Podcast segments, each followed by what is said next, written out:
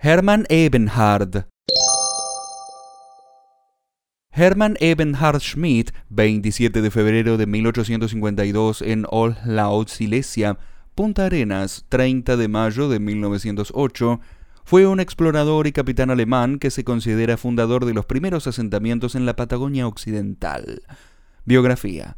Hermann Ebenhard nació el 27 de febrero de 1852 en Ohlau, Silesia, Alemania fue enviado por sus padres al haber alcanzado la edad escolar al cuerpo de cadetes en Wallstatt para cursar los estudios superiores en el Instituto Militar de Enseñanza Secundaria. De ahí pasó a Berlín para continuar los estudios hasta el bachillerato e ingresar de teniente al ejército prusiano. Pero el espíritu emprendedor de Ebenhard se decidió por la Marina y así en el año 1869 dejó su carrera predestinada y entró de simple marinero a un buque mercante alemán. Debido a sus conocimientos, seriedad y arrojo, pasó grado en grado el escalafón marino, rindiendo los exámenes de piloto y luego de capitán.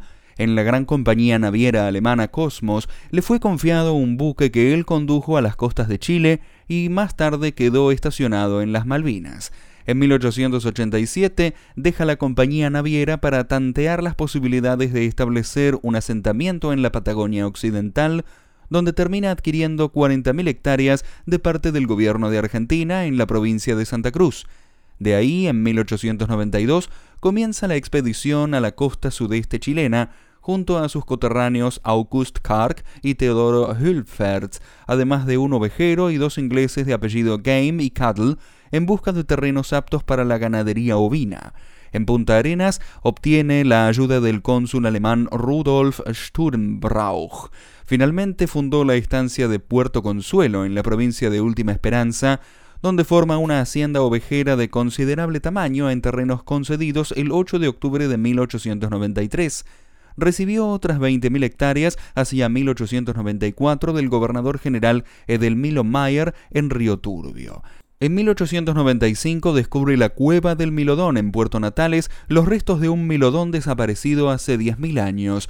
Dado que encontró también piel, el descubrimiento fue de gran expectativa para la ciencia. En 1899 es nombrado cónsul de Alemania en Río Gallegos, cumpliendo esa función hasta 1904.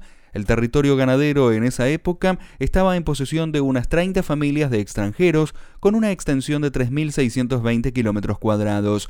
En 1905 viaja Eberhard para Santiago de Chile para tratar de clarificar el asunto de las tierras, pero su viaje no tuvo éxito. Falleció en Punta Arenas el 30 de mayo de 1908 a la edad de 56 años. Sus restos descansan en el cementerio municipal de esa ciudad.